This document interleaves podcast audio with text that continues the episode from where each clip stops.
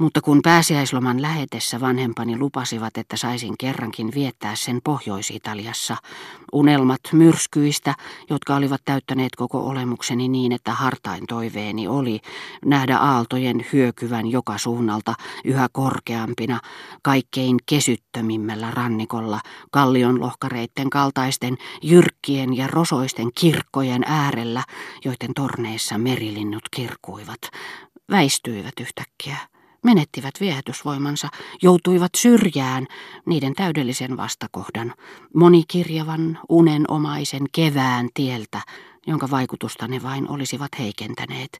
Ei suinkaan Combrén kevään, joka vielä kirpeästi pisteli kaikilla huurteen neulasilla, vaan sen, joka liljoin ja vuokoin peitti Fiesolen kentät ja antoi Firenzelle Fra Angelikon tauluista tutun häikäisevän kullankarvaisen taustan. Siitä pitäen en osannut enää muuta arvostaa kuin auringon säteitä, värejä ja tuoksuja, sillä mielikuvien vaihtuminen oli aiheuttanut jyrkän käännöksen toiveissani ja täydellisen muutoksen herkkyyteni sävellajissa, yhtä äkillisen kuin joskus musiikissa.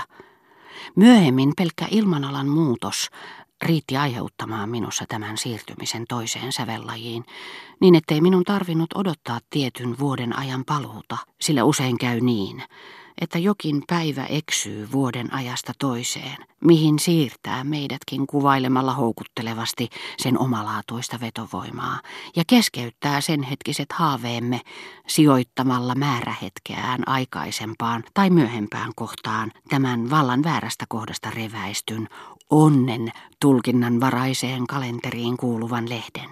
Mutta pian sen jälkeen, aivan kuin ne luonnonilmiöt, joista terveytemme ja mukavuutemme voivat hyötyä suhteellisen vähän ja vain silloin tällöin, kunnes tiede omaksuu ne tuottaakseen niitä mielensä mukaan, niin että vapaina sattuman holhouksesta, mutta myös sen viehätysvoimasta meillä on valta toistaan ne. Niin nämäkin Atlantin valtamerta ja Italiaa koskevat lukemattomat unelmat lakkasivat riippumasta yksinomaan vuodenaikojen ja sään vaihteluista. Loihtiakseni ne esiin, minun tarvitsi vain lausua nimet Balbek, Venetsia, Firenze, joihin loppujen lopuksi keskittyivät kaikki toiveet, mitä niiden nimeämät seudut olivat minussa herättäneet.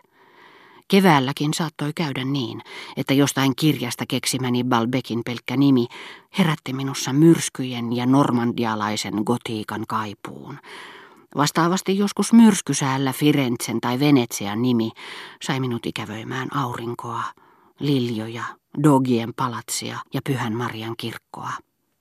Mutta vaikka nuo nimet sulattivatkin ikiajoiksi näistä kaupungeista saamani mielikuvan, ne samalla myös muuttivat sitä ja alistivat sen ilmestymisen ajatuksiini omiin lakeihinsa, sillä seurauksella, että se sekä kaunistui, että myöskin huomattavasti etääntyi Normandian tai Toskaanan kaupunkien arkitodellisuudesta, ja liioittelemalla mielikuvitukseni omapäisiä iloja, ne lisäsivät tuleviin matkoihini kätkeytyvien pettymysten vaaraa. Ne ihannoivat mielikuvaa, jonka olin muodostanut tietyistä maapallon kolkista tekemällä niistä yksilöllisiä, toisin sanoen todellisemman tuntuisia.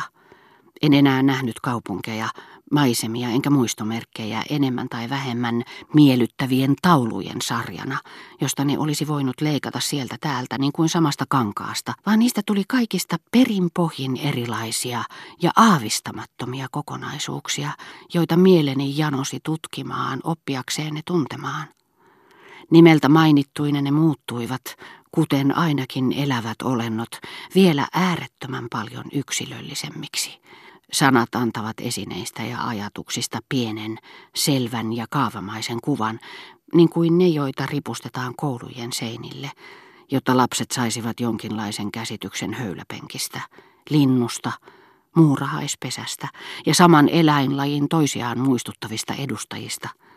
Mutta erisnimet antavat henkilöistä ja kaupungeista niin, että totumme pitämään niitä yksilöllisinä, henkilöiden tapaan ainutlaatuisina, sekavan kuvan, joka saa nimistä niiden reippaista tai synkistä soinnuista värinsä, johon ne peittyvät kokonaan, niin kuin kauttaaltaan siniset tai punaiset mainokset, joissa painettaessa käytetyn menetelmän rajoitusten takia tai piirtäjän oikusta eivät ainoastaan taivas ja maa, vaan myös veneet, kirkko ja ohikulkijat ovat joko sinisiä tai punaisia.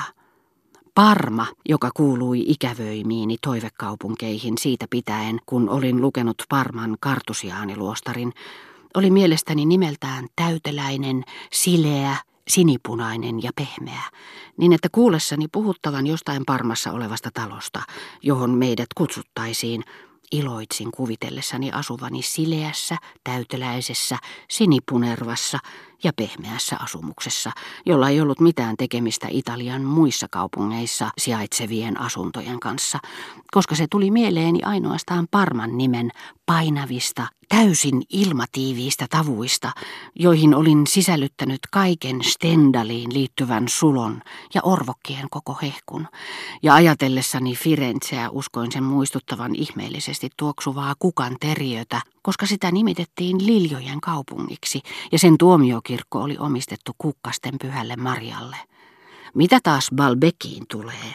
Se oli noita nimiä, missä ikään kuin vanhoissa normandialaisissa ruukuissa, joiden kyljissä säilyy sen saven väri, josta ne on valettukin. Näemme yhä kuvastuvan jonkin ammoin hylätyn perinteen, jonkin maanomistusoikeuden, jonkin alkuperäismaiseman, jonkin vanhahtavan ääntämistavan, mistä sen omalaatuiset tavut ovat lähtöisin, ja johon lujasti uskoin törmääväni jopa majatalon isännässä, joka saavuttuani tarjoilisi minulle maitokahvia, veisi minut kirkon eteen ihailemaan hurjistunutta merta, ja muistuttaisi mielestäni elävästi tiettyjä keskiaikaiseen tarustoon kuuluvia juhlallisia ja riidanhaluisia sankareita.